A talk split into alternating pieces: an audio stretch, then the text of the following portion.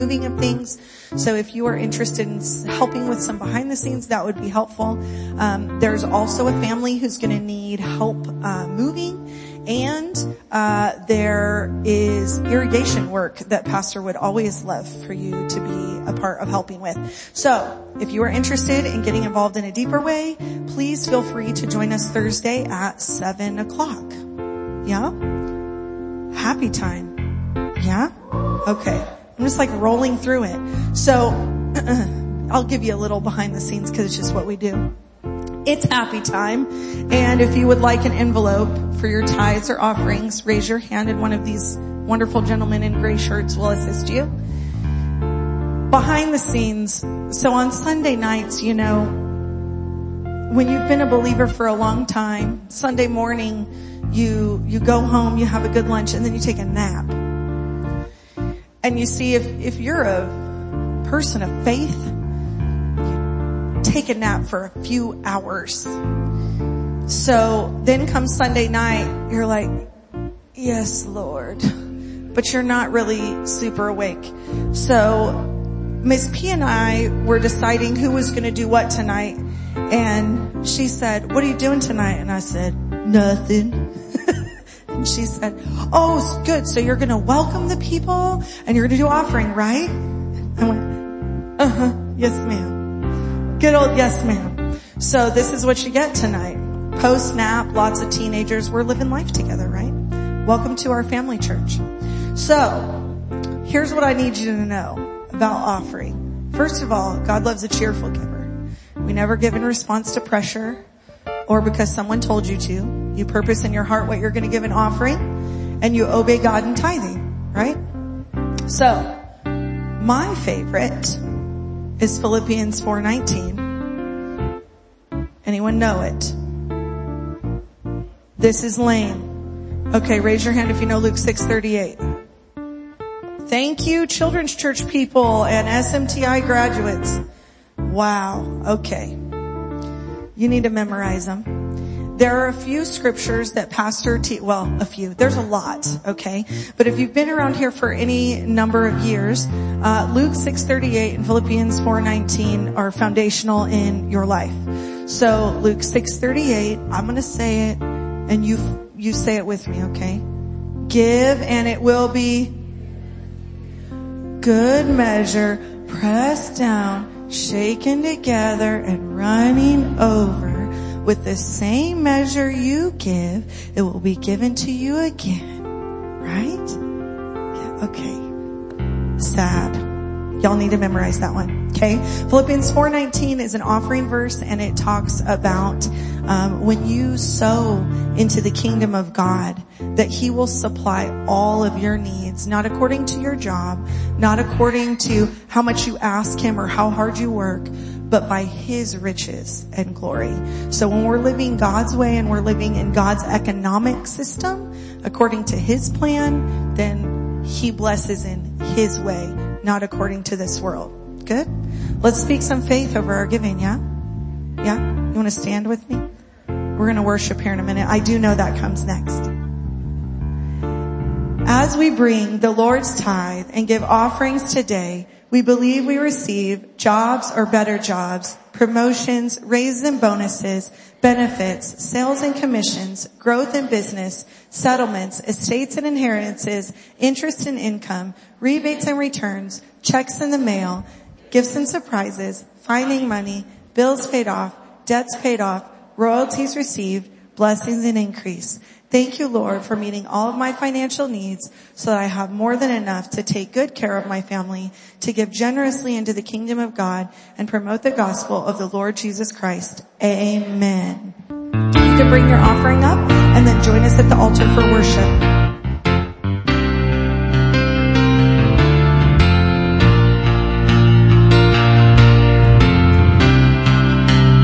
There's one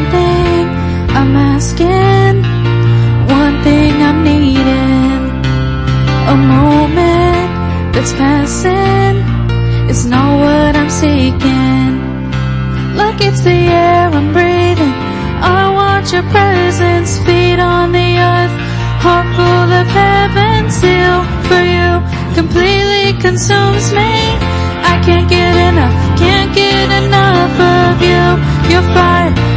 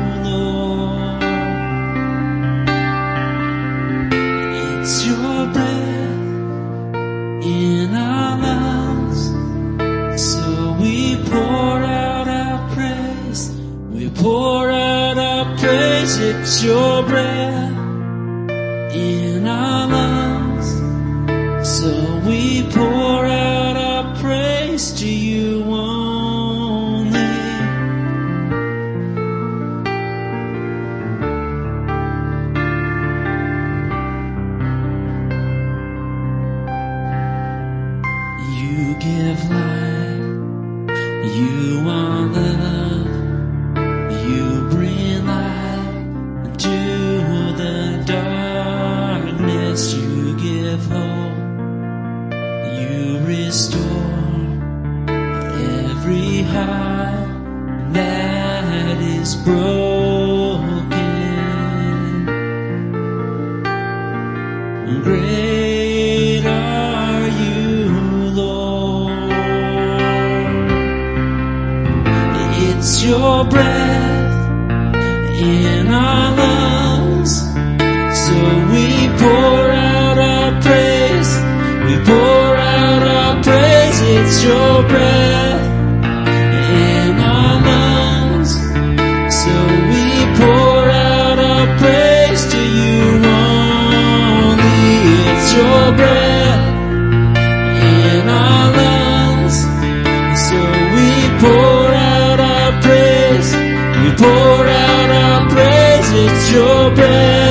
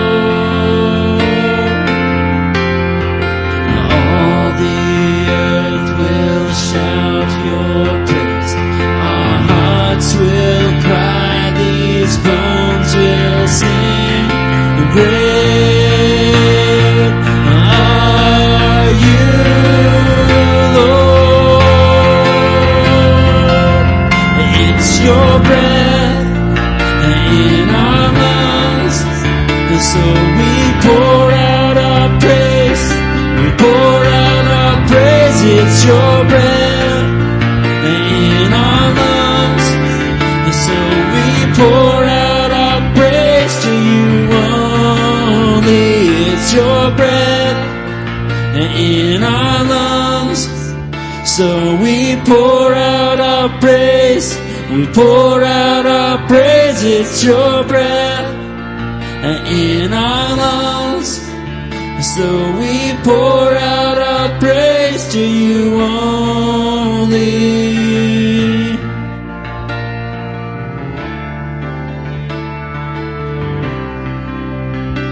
One last time, let's sing all the earth.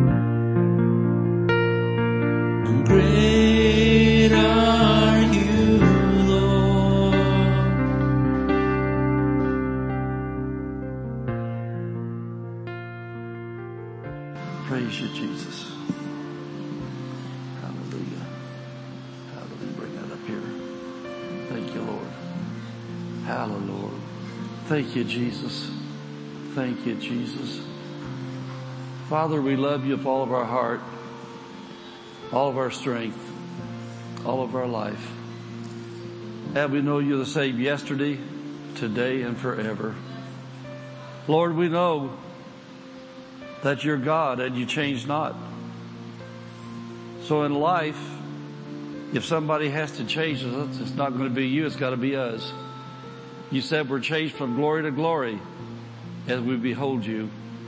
And tonight, as we teach your holy written word, I want to thank you in advance that we're going to learn more of your language so we can speak what you consider our native tongue, the language of faith. Because you're a faith God and faith pleases you. So thank you for helping me to articulate and to teach the Word of God clearly so that everyone gets it and understands it so they can receive more answers to things they have questions about in life, receive more victories and win the battles of life. And we just want to thank you again that faith comes by hearing your word. Faith pleases you. And we're to walk by faith and not by sight. Thank you, Lord, that we're learning to speak faith more and more and more and more every day of our lives. In Jesus' name, amen. Man, you can be seated. You can be seated. Hallelujah. Open up your Bibles to Mark chapter 11, verse 22 and 23. And if you were here last week, of course it's on the internet too, that uh, we taught last week that, that faith has a voice. How many were here and heard that? Faith has a voice. Amen. Faith has a voice. And, and one, one of the passages that uh, I used last week was right here, Mark chapter 11. How many appreciate the Holy Ghost? Amen. He, he, he talked to me as we were finishing that little bit, last little bit of worship and helped me to understand more about what I'm going to teach tonight, be able to explain it to you. And so I want you to look at Mark 11 verse 22 and 23 to start off with. We started here last week. Well, look at it again. Mark 11 verse 22 and 23. I'll give you a chance to get there. And uh, as I closed out this morning, I, I made the comment to the people who are here this morning. I said, I said this, how many of you ever been to language school? Of course, I doubt if anybody has. I know that uh, Mrs. Pastor's dad years and years ago, like probably 60, 70 years ago, uh, came from India, or from Rhode Island to California to go to language school learn how to speak Spanish. So for the army, he could go down to, to, uh, South America and work for the army down in South America, but he had to learn the language before he went there. And so as Christians, as Christians, tonight's going to be a, a language school class. And, uh, according to the Bible, your, your, your, your native language should not be English or Spanish. Your native language should be the language of faith. And your secondary language should be whatever it is you speak. And so Mark 11, verse 22, Jesus answered and saith unto them, have faith in God. Or another translation says more literally, have the faith of God. Use your faith like God used his faith. And the way to learn how God used his faith is you go back to Genesis chapter 1. Has anybody read the first book of the Bible, Genesis 1? It says in the beginning, God created the heavens and the earth. And how did he do that? God said, he spoke the language, let there be light. God said, let the waters cover the earth. God said, let dry land appear. God said, God said, God said. God spoke the language of faith. He spoke what he wanted and believed it would come to pass and he got it. So Jesus said, have the faith of God, for verily I say unto you that whosoever shall say, and I, I circled those two words in my Bible. I write my Bible because I want to remember things that are important to me. As I circled whosoever, and I circled say. The reason being is because I take it personal as God talking to me. And when I read about Jesus' words, it's Jesus talking to me. And I always like to point this out because I want to head the devil off at the pass. You know what that means? You want to stop him before he stops you. And see, he throws fiery darts at your minds, at my mind, to try to get us to doubt what God said. And so because there are such things as religious spirits, which are not the Holy Spirit, they're demon spirits. There's religious spirits that'll lie to you about the Bible, and there's preachers and believers that are deceived by religious spirits. And they try to change what the Bible says, and if you get those lies in your head, it stops you from receiving what God has. And so Jesus was talking to 12 apostles, that when he addressed them, he didn't say, now you 12 apostles, if you will say, he said, I'm telling you 12 apostles how faith works. Whosoever shall say. And so in my Bible, beside that, I wrote, I'm whosoever, so he's talking to me. Amen. He's talking to me because I'm a whosoever. You're not one of the 12 apostles. We're reading what he said to the 12 apostles because it's written in the Bible. He said, I'm telling you, whosoever. If Colin shall say, if Leah shall say, if Joe and Nadine shall say. He said, whosoever shall say. And so he started to talk about the language of faith. He's telling how the language of faith works, but tonight we're going to get into some more detail. He said, whoever shall say unto this mountain, and this morning we had a lot of people came up because they got the word of knowledge come forth that people were ready to give up and quit on God and quit on life to come up here had good hands laid over them and God was going to help them. And so they came up here and they had mountains. We didn't talk to any of them to hear what they were, but they had mountains.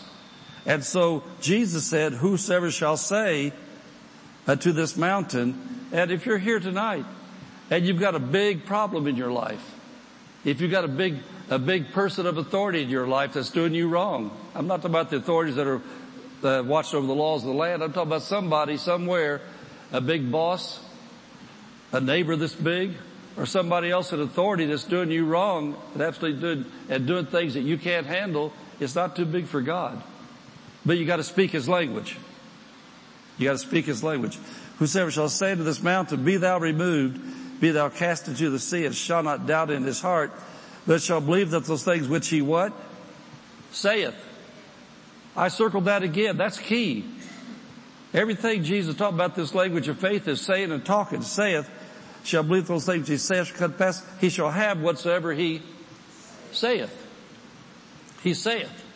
And so you've got to learn the language, talk about the language of faith, And as we were worshiping God, I saw something so clear I'd never equated before.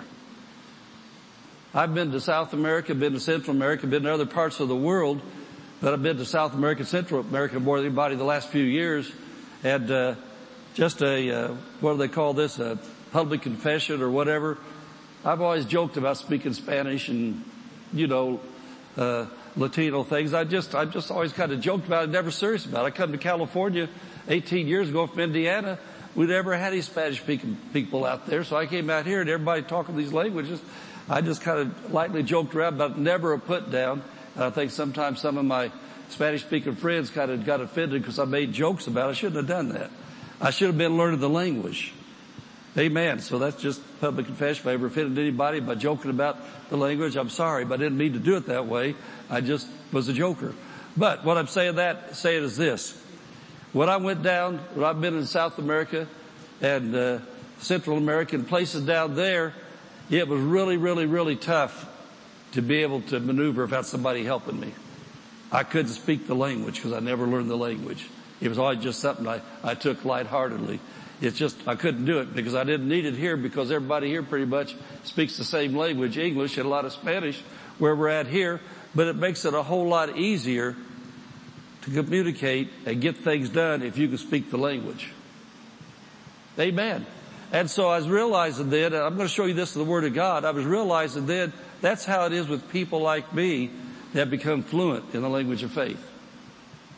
That's like uh, the, the first verse we used this morning out of Hebrews 5. Paul said there's a lot of things I'd like to say to you, but you can't understand them.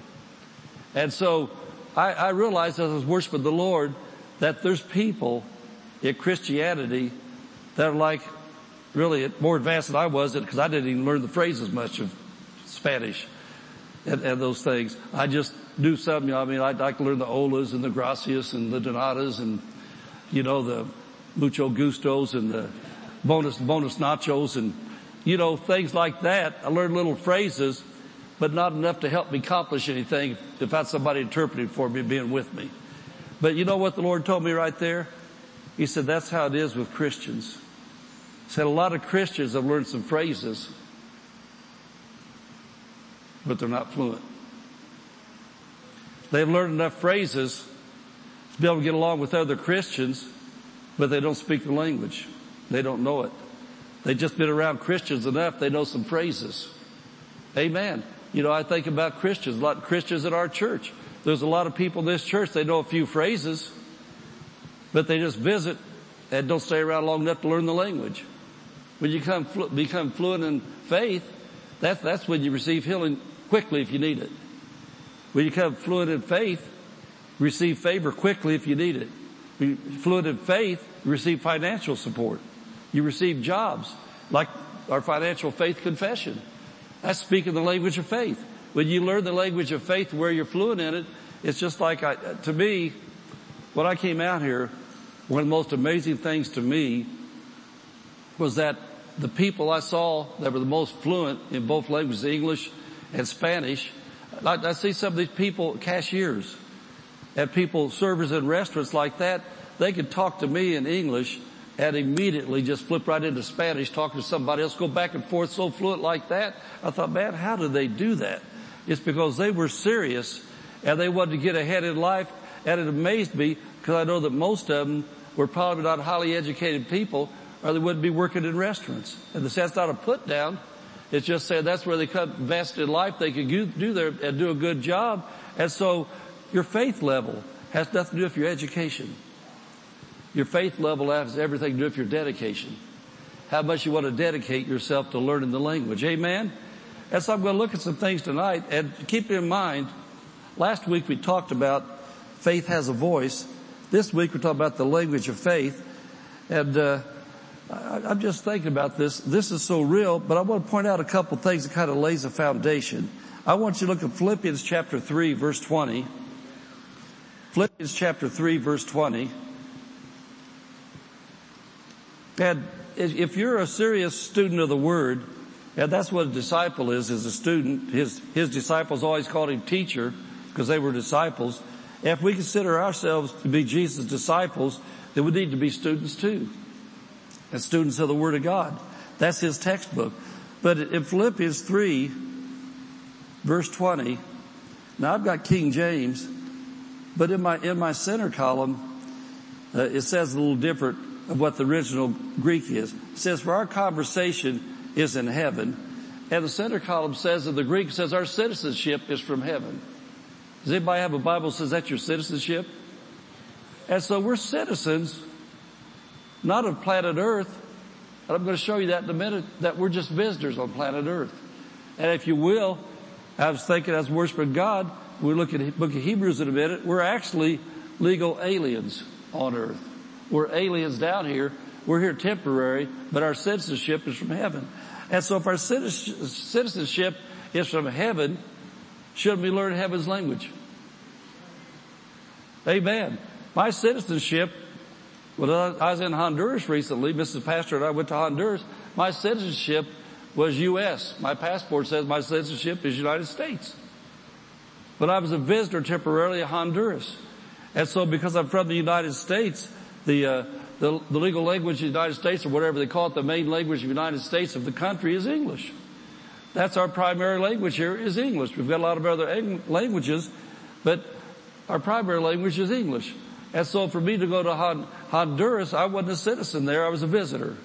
I was there temporary, and been there temporary, uh, I knew our language, but not theirs. And so it says our citizenship is in heaven. And I want you to look also that in Hebrews 11, 13, and we're talking about learning the language of your home country.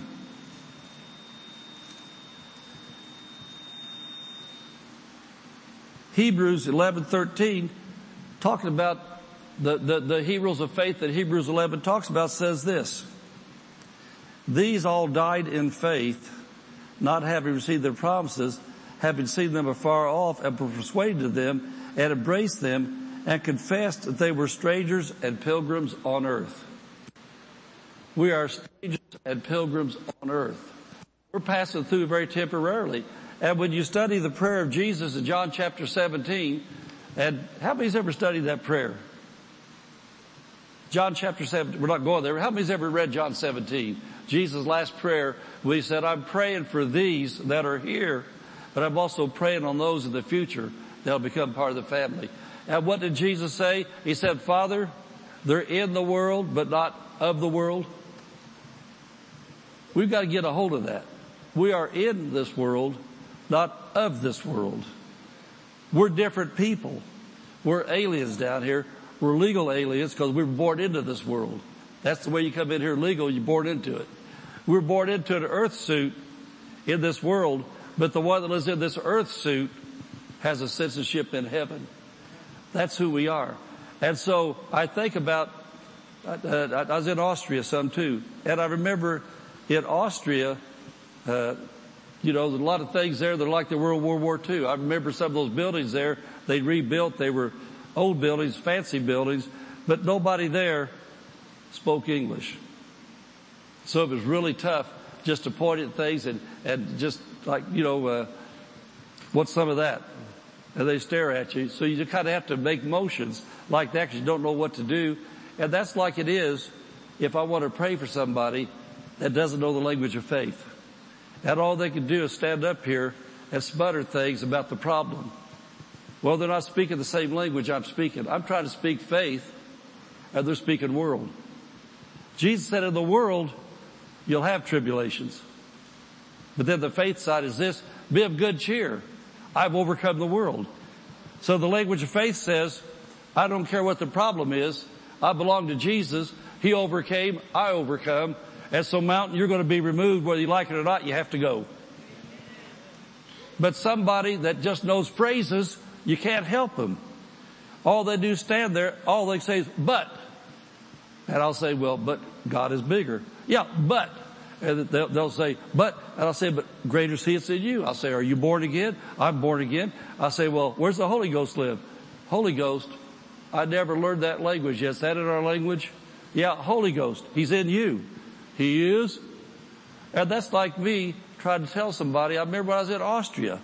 Man, I used to hear the word on TV show stuff, schnitzel. We're going to have some wiener schnitzel. And so my friend and I, we went this restaurant And I didn't know anything. And so they got all this stuff out there to look at like that. And I just thought, man, I, I know this. I want some schnitzel. And so then, you know, they kind of look at me and the little bit of English they do, I got this out of, well, what kind of schnitzel? I thought, man, I didn't know there was more than one schnitzel. And so I had this, they had this great big glass with the meat in there that wasn't cooked yet. And they had this schnitzel, this schnitzel, this schnitzel, this, I, I didn't know what schnitzel to pick out. They probably had 50 schnitzels in there. Well, think about Christians and our faith. That's why we say many times, what is it you want God to do? I want to give me some schnitzel. Well, what kind of schnitzel do you want? You want a healing schnitzel? Does your family need family get together schnitzel? Do you need job schnitzel? Oh, I'm serious. You know, when you're, when you're talking to the Lord, I think about the blind man. When you read the Bible, Jesus had a blind man come to him for healing. I, he said, what do you want me to do for you? And to people looking that don't know the language, they think, well, it ought to be obvious, Jesus. He's blind. But you know what? People come my line with things like that. And they might say, well, if you just pray for me that I get on government benefits, then that'll help me. Well, you want healed? I want the benefits. Well, I would have been praying the wrong prayer for them if I would have prayed for healing. Or they might have been saying, uh, I'd like to have one of those red tip canes. Pray for me to get a red tip cane. You have to be specific and speak the language of what you want. Or I'd like to have somebody, like to have somebody to get me a eye dog. See, there's so many things that when you're talking to God, you have to be able to talk His language, what it is you want. He'll gladly get you a cane if that's all you want. He'll get you a eye dog if that's what you want. He'll get you government benefits, take care of you if that's what you want. He'll get you a personal assistant to walk around and lead you by the hand if that's what you want, or he'll heal your eyes. Amen. You've got to learn to speak the language. Our citizenship is from heaven, so we need to learn heaven's language. Amen? Amen. And so, and so anyway, I want to keep on looking at this here. I want you to go to, uh, well, I'm going to hit Romans 10 again, just briefly passing through, because some of you didn't see this, and the ones that did, you slept since then, so you probably forgot it. Unless you do what I tell you every service, bring your Bible, bring your pen, bring your notebook. Write it down and go back and review it again. And do you know that most of what I've learned from other people is because I take notes and I pull them out and I look at them. And the first time I look at them, I put yellow through it. Next time I look at it, I take my red pen and write red circles around things that jump off at me. And then things that really mean a lot to me, I write them down on three by five cards and read them again. That's how I learn because I'm a serious student of the Word. I want to learn, I want to know. And so Romans chapter 10, I want you to notice something. Verse 6. And we're talking about the language of faith tonight. But Romans 10 verse 6 says, the righteousness which of, and I circled these two words, faith speaketh. Faith speaks. Faith speaks. Faith has a voice. You've got to learn the language to speak the language of faith. But faith always speaks. And oh, I'll just read this passage, explain it just a little bit before I move on so you'll see how faith works. Faith speaks on this wise, say not in thine heart, who shall ascend into heaven, that is to bring Christ down from above, or who shall descend into the deep, that is to bring up Christ again from the dead. And what he's saying right there in simple terms, if you're a true born again Christian, you know that Jesus died for your sins. You know that Jesus went down into hell and took the keys of death and hell away from Satan and defeated Satan, broke his power over us, and then Jesus ascended up into heaven, seated at the right hand of God. That happened past tense. It's never going to happen again. And so what he's saying to people that don't understand faith this, it says, what does faith say? Faith doesn't say send Jesus down to die for me. He already did. Faith doesn't say if only Jesus saved me. He already did. Faith doesn't say that. As in other words, faith says what the Word of God says has already taken place for you. Amen. In other words, he said to these people here that are still looking for a Savior, talking to Jewish people, he said, they're not, he said, faith doesn't say, send the Messiah, because Messiah's already been here. And so I, I guess, I guess what he's trying to tell these people that every time somebody gets saved, that Jesus has, that the Father has to say, Jesus, go down again. You have to die again. Uh, Nadine once saved. You have to go down. You have to do that for Nadine. No, he already did it for Nadine. And, well, look, there's a guy named Raymond. Ray, Raymond's getting hungry. He, he, he's spiritually hungry. Jesus, go down, die again. You have to die again for Raymond. No, he did it one time for everybody. Amen. That pertains to healing. The financial verses that uh, Katie talked about a while ago. Anything there is that you need in this life, Jesus already did it. Past tense. Past tense. The of faith says it's done. That's what amen means. Amen is this. Amen is so be it. In my life, amen is so be it. I was healed, so I am. Amen. In my life, amen is so be it. My carb needs are met. My house needs are met. Provision's already been made. Amen is so be it. In other words, because I'm a son of the living God, I don't have to beg for healing. The language of faith doesn't beg. The language of faith doesn't beg for money. Oh Father, if you just give me, just, just, just, just give me a scrap, just barely enough to get by for a week. If you just give me by for one week, oh, oh, oh, oh, like that. Faith doesn't talk that way. Faith says, thank you Father, that because I belong to you, I live for you, I serve you, that your word says, break my tie to the storehouse, you'll open the windows of heaven, your blessings on my life. Your word says you rebuke the devourer for my sake. And so really, I don't want to ask you for anything. I just want to thank you, Lord. You're working in my life. Your word, your word, your word. Faith always speaks the word. Faith says what the word of God says. And so, look this next verse then. It says, but what saith, what does faith say? The word is near thee. Lay it in your Bible on the shelf at home. The word is near you. I think I put it in the trunk last week. I've known Christians that finally found their Bible when they couldn't find it for a while, laid under a bunch of old clothes in the trunk. Amen. And so the word is near you, even in your mouth and in your heart. In your mouth and in your heart. In your mouth and in your heart. In your mouth, in your mouth, in your mouth, in your mouth, in your mouth.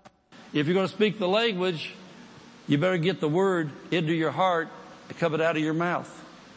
Language does you no good. It's not the language of silence. And I, I was thinking this morning, I, I can't remember what the context was, but I wasn't raised in a Christian home. And so different times over the years as a child, you know, I might be if somebody else stayed all night and go to a church. I remember one time we went to a church and I think about it now, and now that I'm older and I know about churches and life and denominations, the church didn't believe in talking, it was silence. It was all, let's have our silent meditation. And I was a little kid. And all these people got down, come up this altar, and most of the service just people sitting there like this. And I never saw anywhere in the Bible the language of silence. Except sometimes in the presence of God, be still, know that I am God, and that's because you talk too much. Because if you'd shut up for a while when you're not supposed to be talking, then you can hear him talking. You know, there's people that'll try to outtalk you and try to outtalk me, and I've never tried to outtalk somebody. But I've tried to help people, and I was talking, they kept interrupting. Finally, I just shut up and go silent. I thought, well, they really don't want help. They asked me a question, but they're telling me all the, all the answers, so what do they need me for? So I just shut up. Well, that's how the Lord is. If you're going to try to outtalk him, he's going to be quiet till you shut up. But anyway, that was just so strange. These people, I think they probably knew the Lord. I don't know because they never talked. But I remember when I was a kid, I kept thinking, this is weird because I had business in churches. This is weird. These people are going to have silent meditation. And you know, even as a child that didn't know anything about anything, I knew there's something wrong with this. This isn't right. Faith doesn't come by silent meditation. Faith comes by hearing the word of God. Amen. And so he says, he says right here, that the Word of God's got to be in two places to be effective, in your heart and in your mouth. Now as born again believers, to become fluent in our native language, we've got to read the language book. And that would be the Bible. I want to look at Matthew chapter 8. Matthew chapter 8.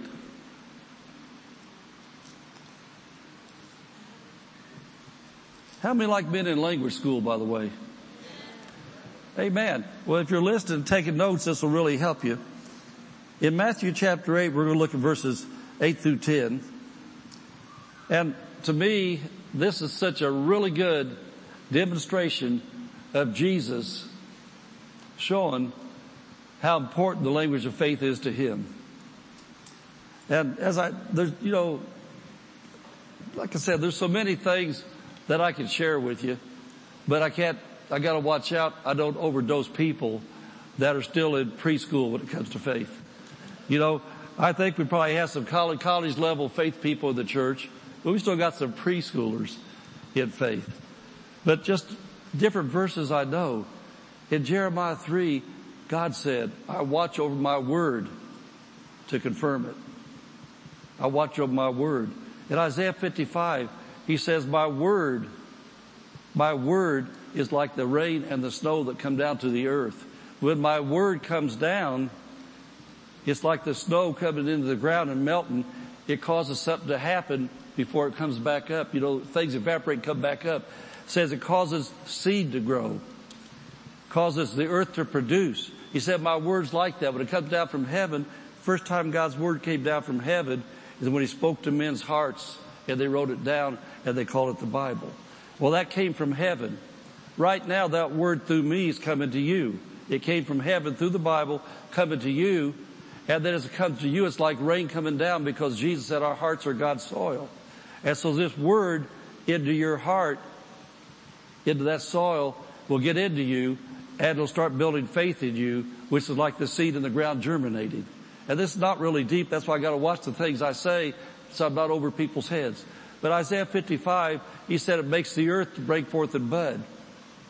And so when you're hearing healing taught, the word of God came down from heaven, come through a preacher, gets into your heart, and then you begin to speak it out. You begin to pray it out. What's it do? It goes back up.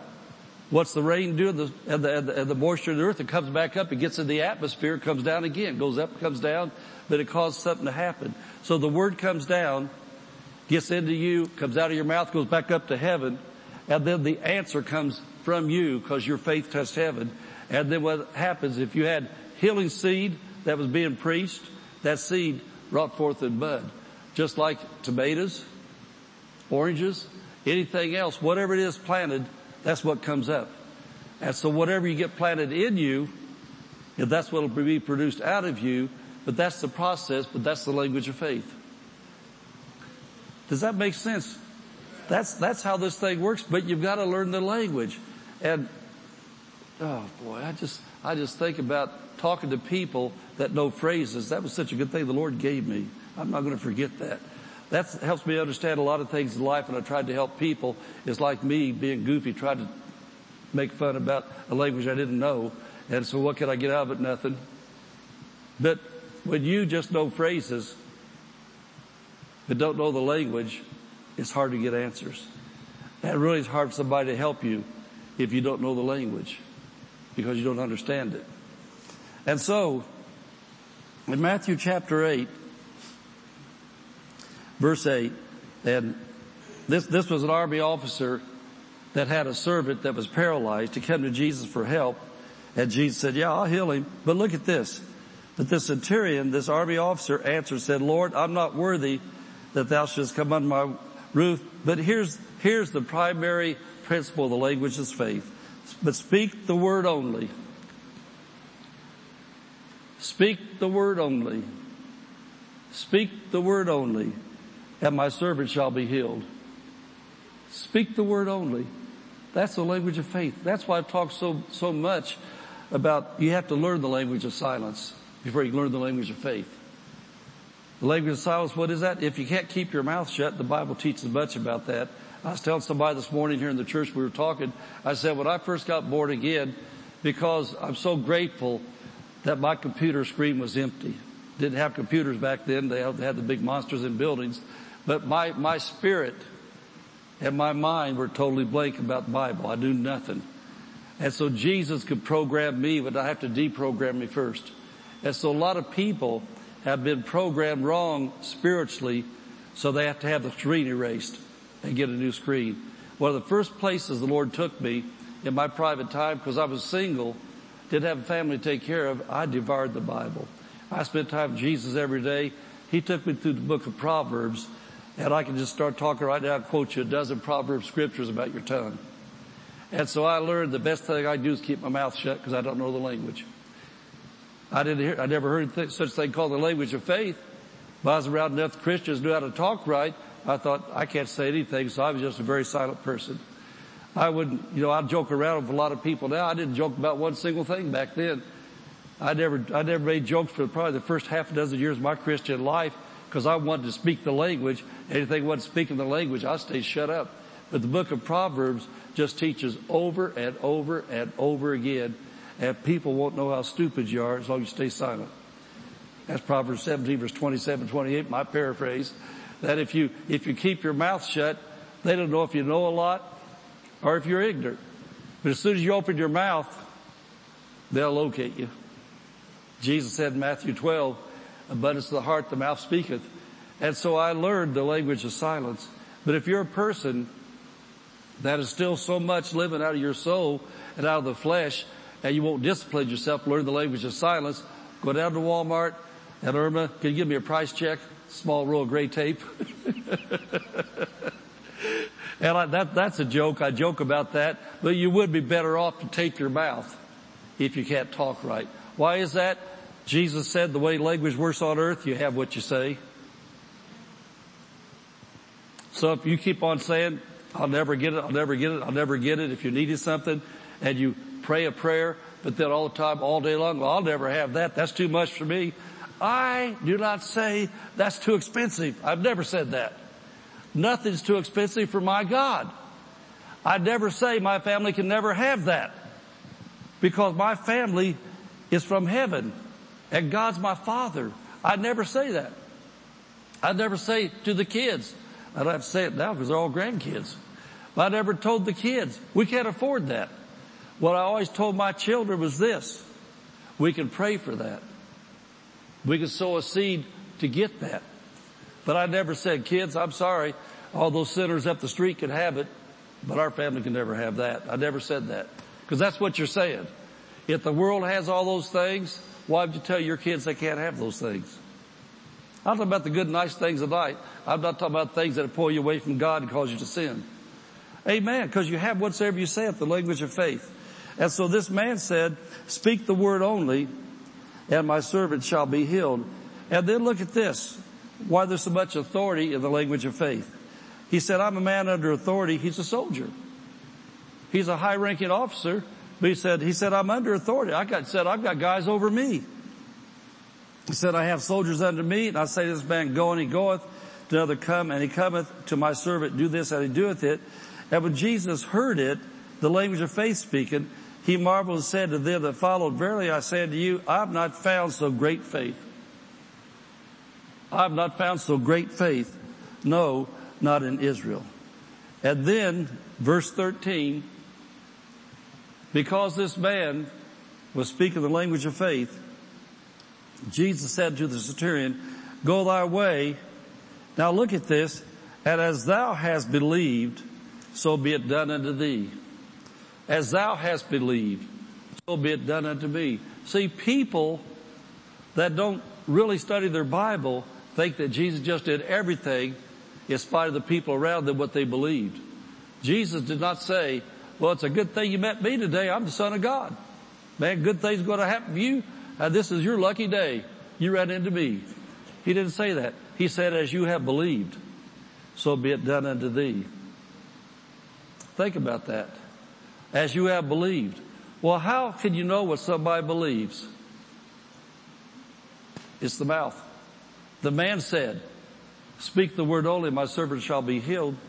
And when you read that passage, the only thing Jesus ever said about the whole thing was before this man spoke, he said, I'll come and heal him. He said, just speak the word only. Well, Jesus already spoke it. He said, I'll come and heal him. He said, speak the word only and he'll be healed. So what did he believe? He would be healed by the words that were spoken. That's what he believed. He didn't beg. He didn't try to prove how much he deserved it because all the good deeds he did. All he said was, Jesus, I recognize that you have authority. Because Jesus had a reputation all in that area there. He cast out demons. He raised the dead. He healed the sick. Blind eyes open. Uh, deaf ears open. Muteness healed. He just healed people everywhere he went. When people reached out, he healed them. Sometimes the Holy Ghost did by the gifts of the Spirit. But the main thing was the guy said this, I recognize Jesus. There's authority in the things you say. When you tell demons come out, they come out. When you tell the dead to be raised, they come up. You have authority in your words, so you speak the word only. And Jesus said, wow, this man's got a hold of it. The language of faith, it always works. And let me tell you something else too, I thought about. People that are not serious about learning the language of faith, just know how to navigate around the faith language, around people that really do know the language, they think that faith is just being positive. Now listen what I'm going to say. Faith is not positive thinking, positive speaking only. How many have ever heard or read stories of some people very positive about speaking positive things and die at 28 years old of a heart attack? Or things happen where they just drop over dead for no reason, but they were motivational speakers that were very positive. Well, that's all faith was, that you don't even have to get saved to have faith. Faith is positive. Now listen to this, you might want to write this down. Because the Word of God is positive. So when you're speaking, when you're speaking the language of faith, you're speaking the Word of God. When you're speaking the Word of God, it's positive. I think about when Pastor Dave had leukemia. All we did was stuck with the Word of God and people said, boy, you guys had such a positive attitude. Well, I guess it was a positive attitude, but it's much more than that because everybody went to that hospital didn't come out. What it was, was our faith was in the Word of God and we refuse to say anything about his condition except what the Word of God said. We're speaking the language of faith and people, people said, boy, they're so positive. Well, when you're a faith person, you are, but there's a lot of counterfeits too. They don't know the language, but they're positive, and so they get very little in life. That really matters. Amen? Is this helping anybody? Amen. We're talking about the language of faith. And so, every time you learn a Bible verse, now listen to this. This is the kind of stuff, if I was sitting out there and I was new at this, or if I'd been around a long time and I was hearing things I'm getting ready to tell you, I'd be writing them down. Every time you learn a Bible verse on healing, you just become more fluent in the language of faith. Amen. Every time you learn a Bible verse on love and forgiveness, you just learned another phrase to incorporate your language so that when you're speaking the language of faith, you can make a complete sentence now. Man, this is nuggets of gold right now. This is things you need to get a hold of. Uh, as I said, I've never learned any other languages. I just joked around, but I did. But I know this, how it works, that people learn phrases. I know when, I went to Kiev over in, I, went over to Kiev years and years and years ago and, uh, I remember over there, this before they had, we didn't have smartphones, all that stuff. I took a couple books with me, had phrases in it, you know, Where's the bathroom? and, and you know, taxi and things like that. And so if I would have at that time been serious and got some phrase out of that book, I might have been able to make a sentence.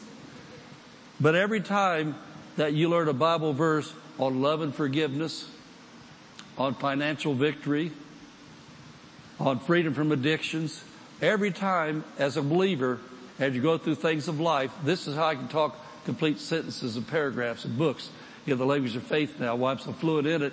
Because every crisis I went through, I'd find out what the Bible said about what I was going through to be able to get the victory in it. I'd learn those verses inside and out, upside down, right side up. I'd have my Bible by my bed, have a notebook by my bed, and during the course of the night, if I ever woke up, I'd look over there what the Bible said, chapter, verse, what it said. I would say it out loud. I'd go to sleep thinking about it. First thing I woke up, I'd look at it again. I learned verses that way, and I realized now I was learning more phrases of the language of faith, so I could begin to make complete sentences. Has this helped anybody? just think about this. And you know, probably some of you may have learned some foreign languages. You know, I know we have a lot of people that do speak uh, pretty good Spanish in this church and things like that. And so I know that you probably started off learning phrases. And as learning those phrases over time, you got to where you could actually be able to communicate in it. That's how faith works. The exact same way. And so, uh, as you learn those new uh, verses, it's up to you then. Now listen to this. I'm going to make a statement. It's up to you to speak your new language of faith or revert back to the negative language of the unsaved world. Amen. I tell you what, for me, not not know those language, not knowing those languages like that, it's a whole lot easier to me in Peru or uh, Honduras or wherever I was at. It's a lot easier for me to point, just pointing stuff like that and hope somebody know what I was pointing at. Hope I wasn't getting cheated. But I, I was a little smarter than that. I always had somebody with me could speak the language except a few times. And the times I didn't, man, it was just so scary because I did not know what to do or what I would get because all I did was pointed. And so as Christians, you need to get past the place of just pointing and just saying something like, uh, well, I, I want some of those stripes the pastor talked about. You talking about a candy cane? You want stripes? You don't know the language. All you know is about the stripes. Well, you want an American flag? It's got stripes. Well, I want some of the stripes that got me healed. Oh, you're talking about the stripes on Jesus' back, that by Jesus' stripes you were healed. Oh, you're just pointing, and you might get the wrong schnitzel. hey man, I'm talking about learning the language of faith. I want you to look at Philemon. That's one, it's a, it's just one chapter right before Hebrews. It's one little book. But I want to point you in the right direction to begin to develop a knowledge of the language of faith. This is a simple basic place to begin to learn the language so you can navigate through the spiritual realm of this earth. Did you know that the spiritual always determines the natural, good or bad? And so if you can navigate in the spiritual arena by learning the language of faith, then your natural life will change. You won't have to beg for money. You won't have to beg for favor. You won't have to beg for God to get somebody off your back.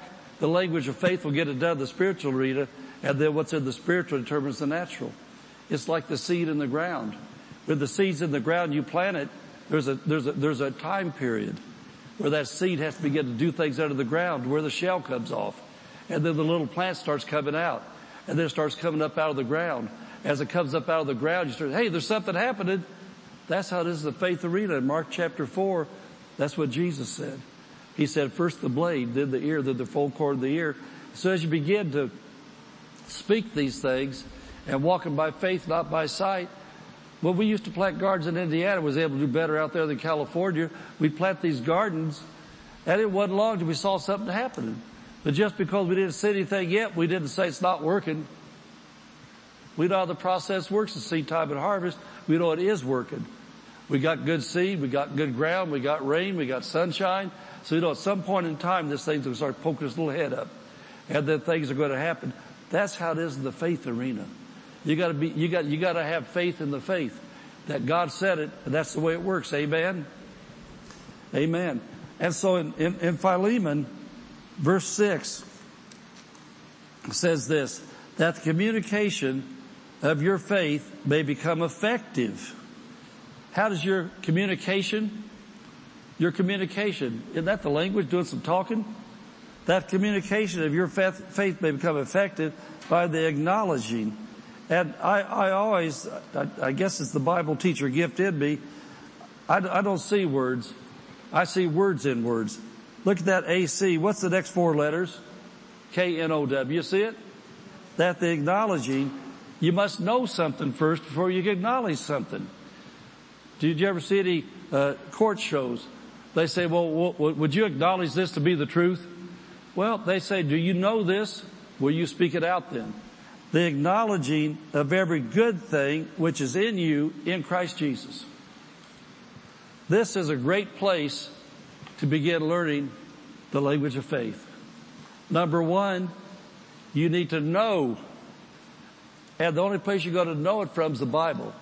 You know, I, I, I look at Rosalind and the college stuff. You know, we got college people in here. I mean, I don't know how many of you are going online and all the classes you're taking right now. But the thing is, you're never going to pass unless you know what they want you to know. And you're not going to know what they want you to know if you never open the books. If you don't get beyond just opening the books and reading at one time, if you don't get beyond that, but getting serious about some studies so you can pass some tests, you're never going to get a degree. You got to acknowledge, and acknowledge means you must be able to tell somebody else what you know. Amen. He says the acknowledging, the acknowledging of every good thing that's in you. Every good thing that's in you. Every good thing that's in you. Every good thing that's in you in Christ Jesus. You've got to know it. You've got to talk about it. That's the language of faith. You've got to learn what's in you and you've got to talk about it. Now, I want you to go to 2 Corinthians chapter 5 and I'm going to give you a little example and a lesson. Nobody's talking about Del Taco growing home, right? Everybody's still in class. Nobody skipped a class, right? Everybody's here. Nobody walked out the door. Nobody said, this is boring. I gotta get to Del Taco. Okay? I want to make sure everybody's still hooked up, still ready to learn. Okay? I'll give you an example. And if this is something that you still say to this day, keep a straight face because with all due respect, you're saying it because you've been taught wrong. You're saying it because you're ignorant of the Word of God. You're supposed to acknowledge every good thing's in you in Christ Jesus. But there's a very, very uh, consistent saying across the body of Christ, well, we're all just old sinners. Anybody ever heard that? Just old sinners saved by grace. We're just a bunch of old sinners saved by grace. Well, let's look at 2 Corinthians chapter 5 and see if that's what we're supposed to be acknowledging for our faith to be effective. Every good thing in Christ Jesus. Verse 17.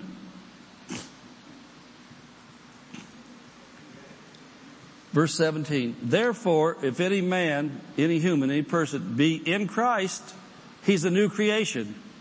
Oh, old things are passed away. Behold, all things are become new and all things are of God. Well, if you haven't been made new, then you're an old sinner. But if you've been made new because you're in Christ, then you were an old sinner, but you've been saved by grace. There's a difference. Look at verse 21. Talking about God, what He did with Jesus. For He hath made Him to be sin for us. Jesus not only took our sins, He became sin for us who knew no sin, that we might be made the righteousness of God in Him. If you're going to acknowledge every good thing's in you in Christ Jesus, then you need to get rid of that stuff. We're a bunch of old sinners. Anytime I've been in a church service anywhere, I've been to a lot of churches over the years, a lot of places, whatever the deceived speaker gets up and says, well, you know, we're just a bunch of old sinners. First thing I do is I whisper real low so nobody hears me but Jesus. I say, Jesus, he's talking for himself. I'm not. I say, Jesus, I want to thank you that when I was an old sinner, I called upon your name, you saved me by grace. So I want to thank you, Jesus, that although I was an old sinner, I've been saved by grace. I do that every time. If I happen to hear a TV preacher or somebody say, well, you know, we're all just a bunch of old sinners, I don't stay quiet. I don't make a scene. I just say, Jesus, he's talking about himself.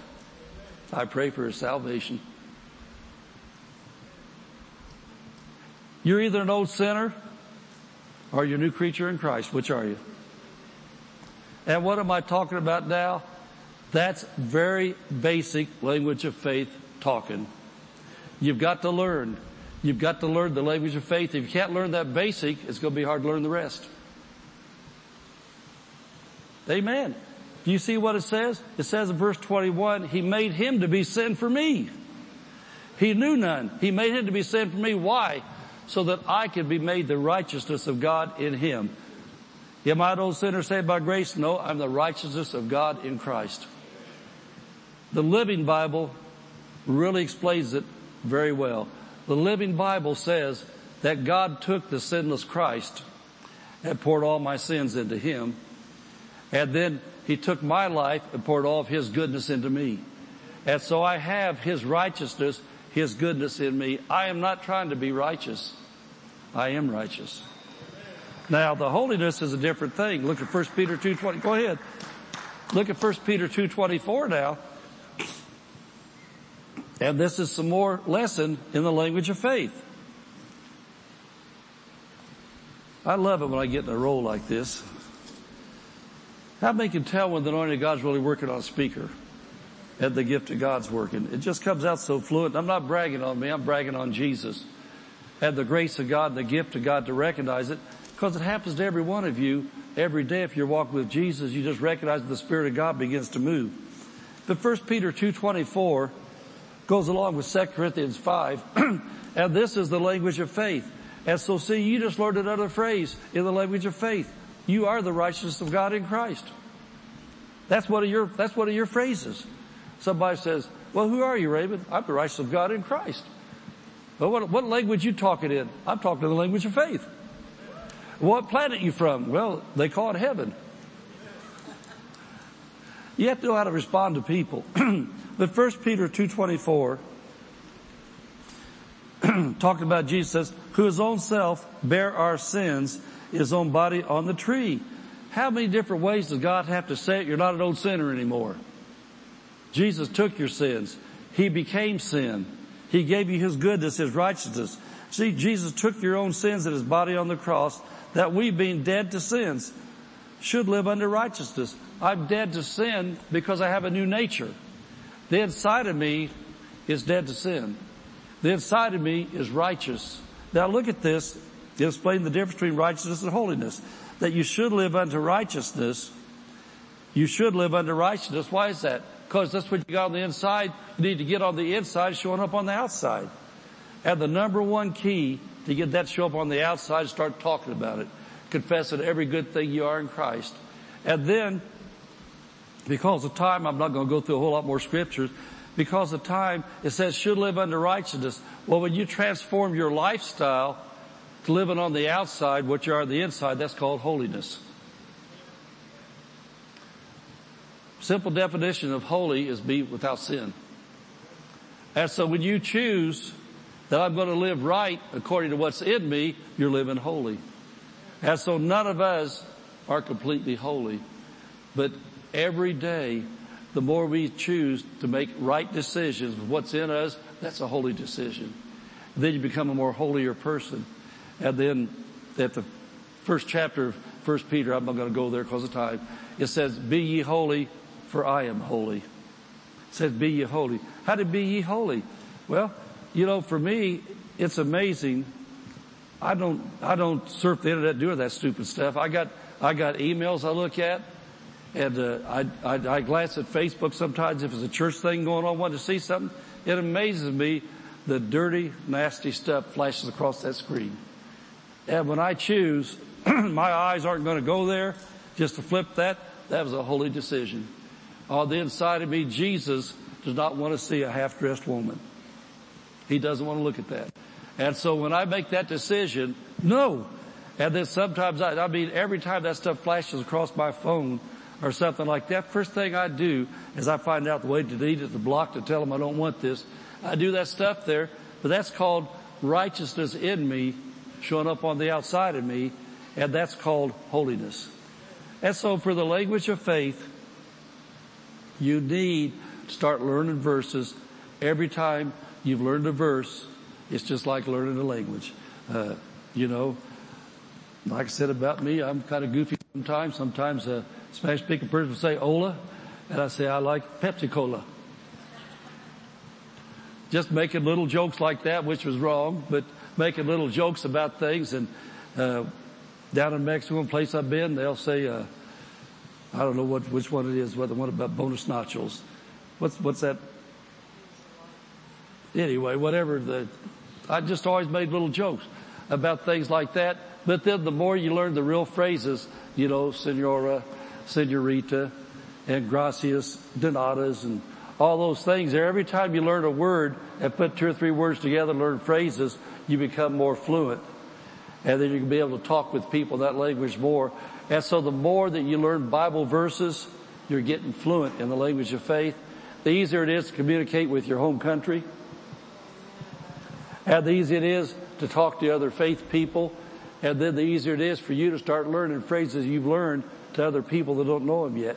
You need to teach people, like the last part of this verse, by his stripes you were healed. Did you see that, the last part? I didn't go that far, but by his stripes you were. Healed. The language of faith says, I'm not going to get healed. He says, I am healed. And so because I have what I say, I'm going to start confessing my healing. And I always do something to activate that healing. Hands laid on me, I lay hands on myself, somebody lay hands on me, and then I can say, healing's working in me now because hands have been laid on me. That's the language of faith. Well, how you doing, Pastor? I don't, well, the doctor said, no, by his stripes I am healed. Now the natural, the doctor said this, but I believe I'm getting better every day because Jesus said I shall recover. That's the language of faith. That's not being positive. It's positive because the word's positive. Amen. That'll help anybody. Amen. Amen. Let's stand up. We'll give the Lord a hand. And, amen. You know, I'd, I'd, like to teach this language school sometime, Ernest. I'd, I'd just like to teach this school sometime to learn more, teach more of this to people. Hallelujah. If, if you got something out of that, give the Lord some praise. Amen. Amen. That's what we want to do is help people. And, uh, you know, I'll, I'll say this.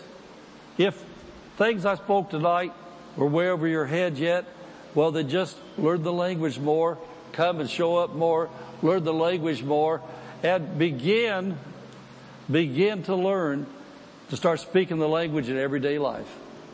If somebody asks you how you're doing out there that may not be a Christian or somebody else, and you don't want to make a bad confession because you might be having a bad day, might be all stuffed up or messed up, you know, having like that. If you can't learn the language of faith, learn the language of silence. Just stare up and say, well, glory to God, everything's great. Love you, Jesus. Amen. Just say something. And then if you can speak the language of faith, just tell them, you know what? How you doing, Dave? By his stripes I was healed. I said, well, that's good to know, Dave. Glory to God. I, I'm in agreement with you, man. The power of God's working in your body. You know why? We both speak the same language and we know what we're saying. We're saying right now, the healing power of God's working in my body. That's how I'm doing. Amen. The language of faith. Josh, let's worship the Lord. Amen. Let's just worship for a second, see where he wants to go. Mrs. Pastor coming up. Amen. Amen. Yeah, who, who, who's, who's the altar team?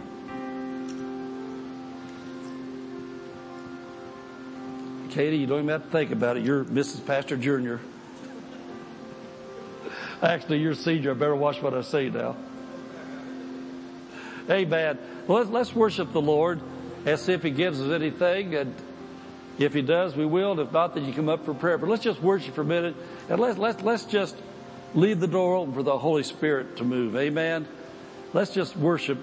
We got something we can all worship with, Josh. It's your breath in our lungs. So we pour out our praise and pour out our praise. It's your breath in our lungs. So we pour out our praise to you only. It's your breath in our lungs. So we pour out our praise, we pour out our praise, it's your breath in our lungs. So we pour out our praise to you only.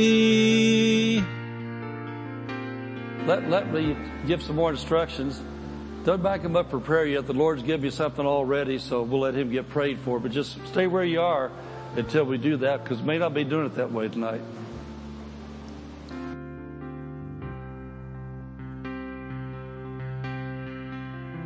You give life. You are love. You bring light into the darkness. You give hope. You restore every heart that is broken. And great are you,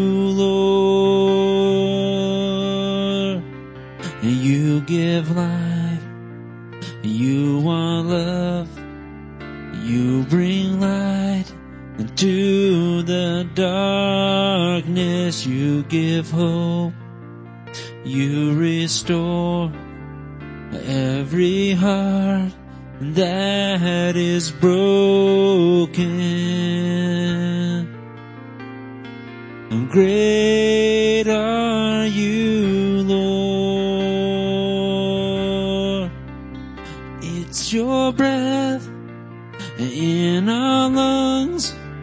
So we pour out our praise. We pour out our praise. It's your breath in our lungs. So we pour out our praise to you only. It's your breath in our lungs. So we pour out our praise. We pour out our praise. It's your breath in our lungs. So we pour out our praise to you only. Great are you, Lord. Hallelujah. Thank you, Jesus. Well, the Holy Ghost, as soon as we started worshiping, how many know that Jesus likes us to worship Him too? He likes us to give Him some time and not to have our schedule set and say, Lord, this is the way we're going to do things every time. This is the way we do things. There's a way that seems right to the man, but it's not the way God wants it done sometimes. But anyway, as soon as, soon as we started worshiping, He said that to me just as clear as a bell. There's another language.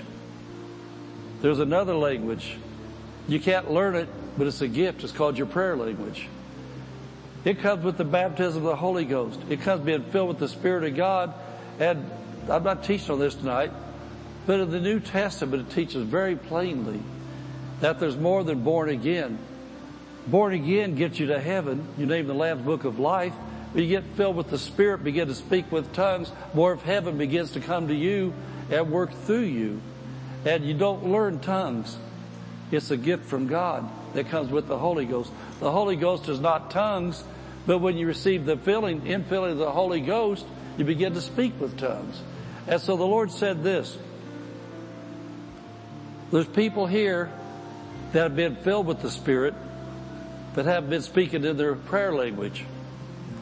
There's people here in the church that have never been filled with the Spirit.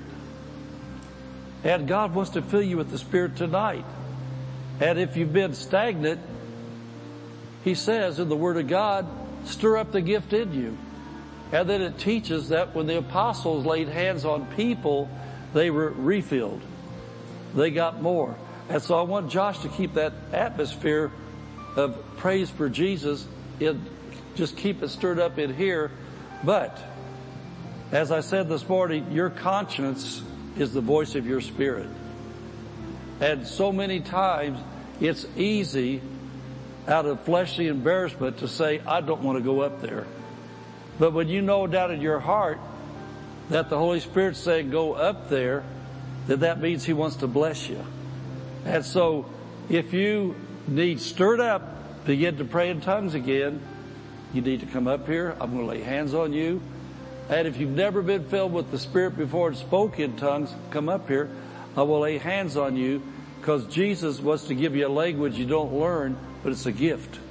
Amen. So let's keep on worshiping everybody else. If you, nobody comes up or whatever, but if you stay out there and somebody comes up, worship Jesus with us, and that helps the Holy Spirit to be free to move in the church. Amen. Amen. Go ahead, Josh. Come up if you want it.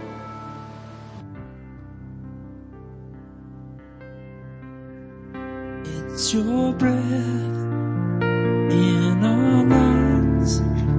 So we pour out our praise and pour out our praise. It's your breath islands. So we pour out our praise to you only. It's your breath in our lungs. So we pour out our praise, we pour out our praise. It's your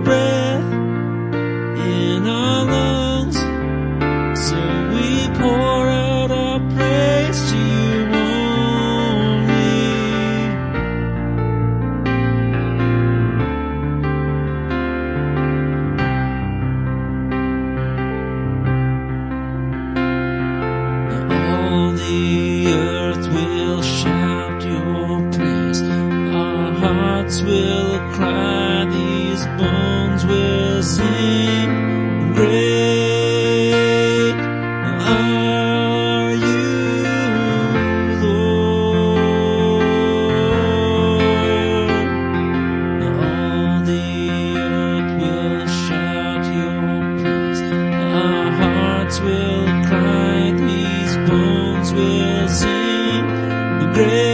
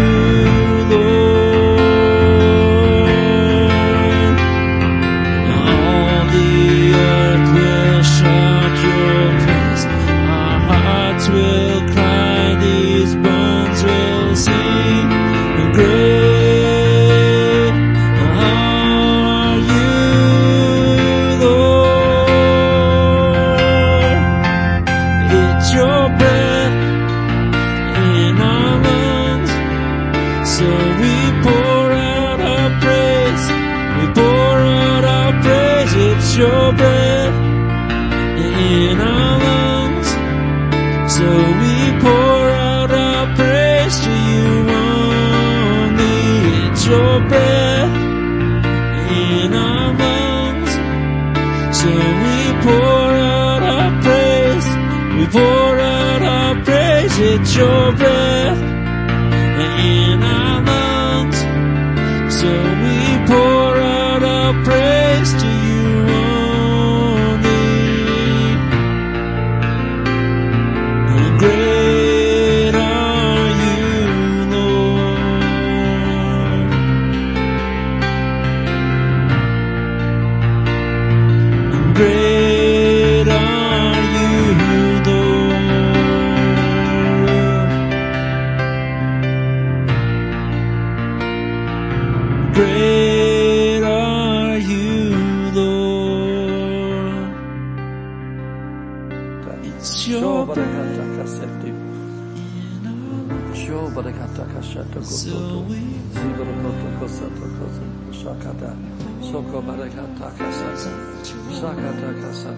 Kasoto.